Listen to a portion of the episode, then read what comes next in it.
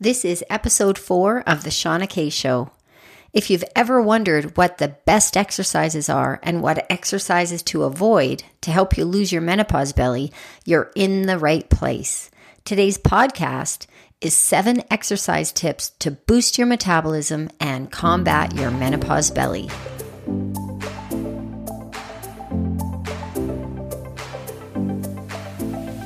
Welcome to The Shauna K Show. I'm your host, Shauna Kaminsky, health, wellness, and anti aging specialist, and the best selling author of the book Lose Your Menopause Belly. I'll provide simple lifestyle hacks for you to regain your health and get your sexy back. Tune in for practical, easy, actionable steps to upgrade your health today.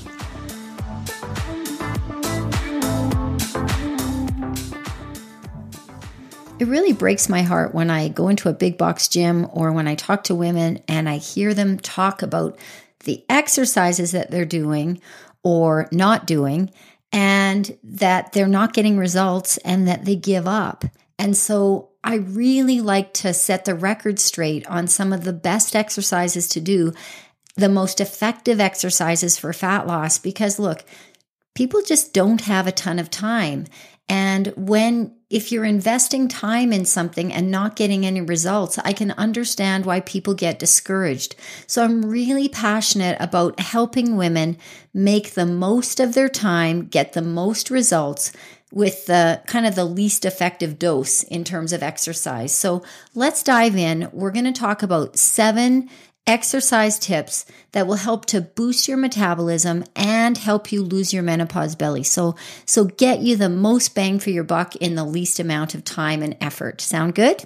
All right, let's dive in. First of all, let's talk about exercise tip one. And I go back to this again and again. And it really is that we need to stop the steady state cardio. By this, what I mean is just getting on a, a treadmill or on an exercise bike and just going at the same speed for 20, 30, 45, 45, 50 minutes, even an hour, where you're you're keeping your heart rate in the the fat burning zone. It used to be, I think, in the 80s and 90s called the fat burning zone, where you keep your generally your heart rate is going to be around between 120 and 130, basically barely breaking a sweat. And at that time, what was um, you know preached was that when you stay in the fat burning zone you're actually using fat as an energy source which is actually true. But what happens is you if you go into a little bit uh, higher intensity the overall caloric burn is going to be higher. And that's what's going to count more at the end of the day than staying in that fat burning zone because you don't want to just be burning fat calories. You want to be burning more energy overall. So I wanted to, you know, just clear up that misconception right away that there's not necessarily a fat burning zone because we can't actually just burn fat or just burn carbohydrates. What we want to do is we want to burn energy. And when we burn energy, it helps to boost our metabolism. So, um, steady state cardio, that long, slow plod on the treadmill, unless that or the jogging, the, the marathon running, if that takes you to your happy place and that truly puts you in a Zen like, you know, situation, then you should absolutely do it. But for the most part, we call it the, you know, the cardio dreadmill. Most people don't enjoy it and they just feel like that they have to do it um, don't do it. You're not going to get the results. That has been shown, and I'm going to sh- share some statistics with you later in the podcast about how misleading those, um, you know, the people think how many calories they're burning on those cardio machines that they're actually not. So it's the least effective method of fat loss. Studies prove that um, has shown that again and again and it's time consuming and people are time poor. Tends to be boring. And when you're not getting results it's time consuming and it's boring. It's less likely that you're going to stick with it. So even the cardiovascular benefits that you actually get from it are you know you're not even going to get those because you're going to stop. Also you tend to have repetitive use injuries, as much as I want to stay fit, I really want to stay functional. And so, if all I'm doing is walking, it's not addressing my upper body strength. And so, so many people uh, in my age category and older, you know, they're talking about things like frozen shoulders and lack of mobility in their upper body and lack of strength. And women tend to have less upper body strength anyway. And so when we're not addressing that through some upper body exercise, it's just going to get worse because the if you don't use it, you tend to lose it, right? So the other thing is that um, you know, I was talking about big box gyms.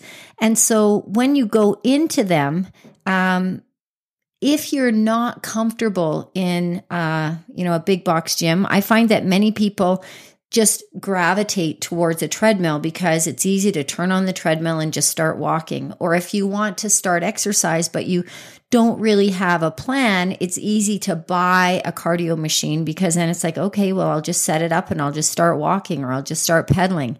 And so it, it seems like an easier option of, you know, just, okay, well, it's something. But typically what will happen is if you do lose weight, you tend to just look like a skinnier version of your former fat self. So it doesn't give you the transformative results that you're looking for. Trust me, if you can just buy a $12 skipping rope and do body weight movements, you're probably going to get, well, you're absolutely going to get better fat loss results. So number one is just to stop the steady state cardio. Number two is if I stop steady state cardio, what should I do? Well, you should do cardio bursts with resistance training, and that's going to help you get the most bang out of your workout time. So, that would be something like, say, doing a squat jump and something scalable like um, push ups or wall sits or stick ups. And if you can't do a jump, then you can certainly do cardio bursts that are non impact. And the idea with cardio bursts and body resistance is these short full body workouts that you can do anywhere. They're much more effective. They're going to target your menopause belly, they're going to target your upper body, your lower body, so that you will get faster results in less time. And I'm going to talk a little bit about EPOC and afterburn in just a bit. But what big box gyms and equipment manufacturers don't want you to know is that you really can be using your body weight so much more effectively for free, um, more effectively than that expensive equipment. According to a study by the University of California at San Francisco's Human Performance Center, cardio mach- machines overestimate calorie burn by shocking amounts. And this is what I was referring to before. You know, when you see that readout of how many calories you've burnt, the treadmill overestimates by 13%, the stationary bike by 7%, and the elliptical by 42%. So do not go by those readouts on the cardio machine of how many calories you're burning because um, you know they're very inaccurate. And like i said you're not getting a balanced program when you're just doing cardio. So the body weight resistance training really helps to um, build that lean sexy muscle tone uh, as like I said, as opposed to steady state cardio, where you tend to get kind of skinny fat, you don't get the body shaping results that you get when you do uh, muscle toning exercises of resistance training. Plus, resistance training tends to keep your metabolism stoked for hours even after your exercise session is done. This is called EPOC or excess post oxygen consumption, or in other words, um, it could be called afterburn. And that afterburn means that, you know, when you get hot and sweaty during a workout and you still stay hot and sweaty for a little bit while, like longer, that's an elevated metabolism. And it doesn't typically happen with the steady state cardio. All right, tip number three is that most people are time poor, so we need to keep our workout short and intense. And intense is a relative term. So intense for a beginner can you can reap the benefits and get that EPOC or af- post oxygen exercise post oxygen consumption. Even if you're a beginner, you don't have to be a seasoned athlete to be able to benefit from EPOC or that, um, you know, from intense exercise. And so, because people, it's it's such a happy coincidence that even though people are time poor, the most effective fat burning exercise are short and intense workouts. Like that is just happy coincidence. So 15 to 30 minutes of exercise is all you need. If you are super time strapped on a day, you could even do something called a Tabata, which many of you have come to groan and love uh, know and love or hate. And a Tabata is something like 20 seconds of work with a 10 second rest and repeat that for eight sets. So that will give you four minutes of work. So example, for example, you could do 20 seconds of squat jumps or 20 seconds of bur- burpees and just go to town for those 20 seconds and then rest for 10 seconds and do that seven more times. You'll have four minutes of sweaty fun where you'll boost your metabolism. And that four minutes is going to be so much more effective than 10, 20, or 30 minutes at a slow plod where you're barely breaking a sweat on, say, an exercise bike. The caveat to that is that you need to be cognizant of your own limitations because you can't just all of a sudden start, you know, breaking out in squat jumps and and you know maintain your safety. So you have to have a little bit of a warm up to that as well. But you know those short burst exercises are um, and exercise protocols really help to burn fat so much more effectively than the long, slow exercise uh, exercise protocols. All right, tip number four is to do compound movements. So, you want to do movements and exercises that use multiple joints to burn maximum calories. So, when I go into a gym and I see people seated, pushing, pulling, pressing, it's not as effective as if you are you know standing and doing those exercises. So free weight and body weight exercises to me are so much more advantageous because you're using those core muscles you're burning more calories uh, than if you were say in a seated position. So things like squats and push-ups and pull-ups inchworms planks burpees i could go on and on they're so much more effective than something like a standing tricep extension or bicep curl where you're only using one muscle. So imagine you're wearing a winter coat or a thick sweater and you want to do exercises that make you hot and sweaty so you want to take off that winter coat. So it's unlikely that you're going to want to take off a winter coat when you're just doing bicep curls. But if you were doing burpees or squat jumps or push-ups and pull-ups, um, inchworms, all those kinds of things, it's more likely that you're going to want to take off that coat and that metabolism is going to get boosted to help you lose that fat and lose that menopause belly. All right. Tip number five is stop doing sit ups.